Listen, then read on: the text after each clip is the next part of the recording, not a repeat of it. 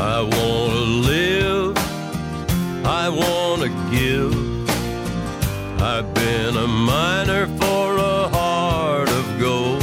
This is Karl Zinsmeister with Sweet Charity, a series of stories about how private giving solves public problems, adapted from the Philanthropy Roundtable's new Almanac of American Philanthropy. Passionate enthusiasms play a big role in American philanthropy.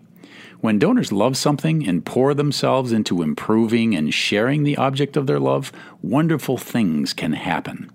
One of the great philanthropists in American history, George Eastman, the man who created Kodak and popularized photography, was a man of potent enthusiasms.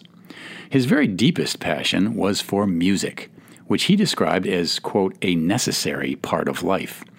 He took regular trips to musical meccas where he would soak up huge doses of playing and song.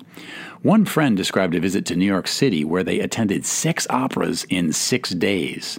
She later described Eastman as, quote, absolutely alcoholic about music. Last year, I visited Eastman's home in Rochester, New York, where his loving addiction is on broad display. He had a full size pipe organ installed in the house and hired a keyboardist to play the instrument every morning to wake him as his alarm clock, and then fill his ears with beauty during his breakfast.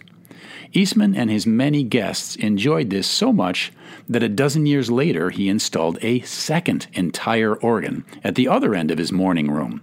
The two organs were connected, resulting in the world's first stereo surround sound experience. Eastman loved orchestral music, so he structured his double organ so it could sound like a full symphony. And with an astonishing 6,000 pipes, this mighty instrument has no trouble standing in for a whole ensemble of players. From my visit, here is a little sample of Widor's toccata played on his remarkable instrument.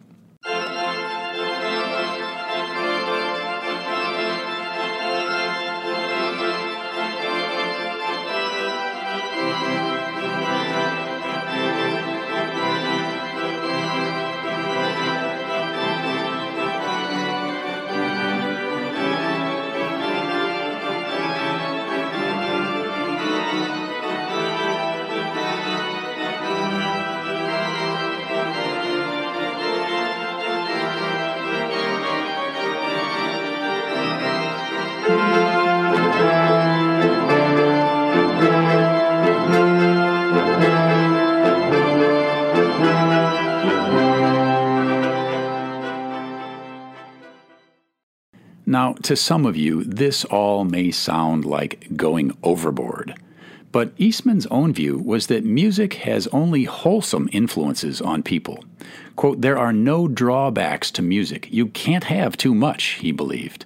There is no residual bad effect like overindulgence in other things, he explained. And the reality is that Eastman's runaway passion for music led to one of his greatest gifts to the world he single handedly created and built to world prominence the Eastman School of Music at the University of Rochester. The Eastman School was important in Americanizing fine music. Before it arrived, you generally had to go to Europe if you wanted to be a top conductor or concertmaster. That changed as this grand new American conservatory grew. Eastman also willed into existence, by a painstaking attention to detail, the glorious 3,100 seat Eastman Theater, which is one of the largest and most wondrous concert halls in the country. Today, the Eastman School of Music remains one of America's exemplary cultural institutions. It trains 500 undergraduates and 400 graduate students annually. Faculty have included seven Pulitzer winners and numerous Grammy awardees. And Eastman alumni now sparkle at the top of musical pyramids all across the continent. In addition to encouraging musical excellence, George Eastman's other goal was to popularize great music. He wanted to free classical music of any class distinctions, so he insisted that his symphony concerts should be inexpensive, easy to attend, and informal. He required that operas be sung in English so people could understand them. Eastman wanted to share beautiful music as widely as possible and expose everyday citizens to great performances so he created elaborate music instruction programs for the community at large, purchased hundreds of instruments for children, and subsidized the best ensembles to play in his hometown. He sent the conductor of the local orchestra off for a year of full time study and practice, then brought him back to lead large popular concerts.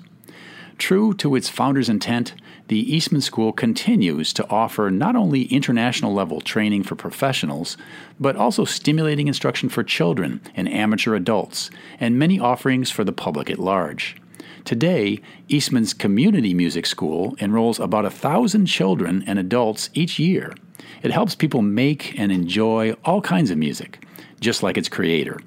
George Eastman thrilled to Bach and Wagner, but he also loved Gershwin and foxtrots. Here is a final little sample from my visit to the home of one of America's most generous patrons of music.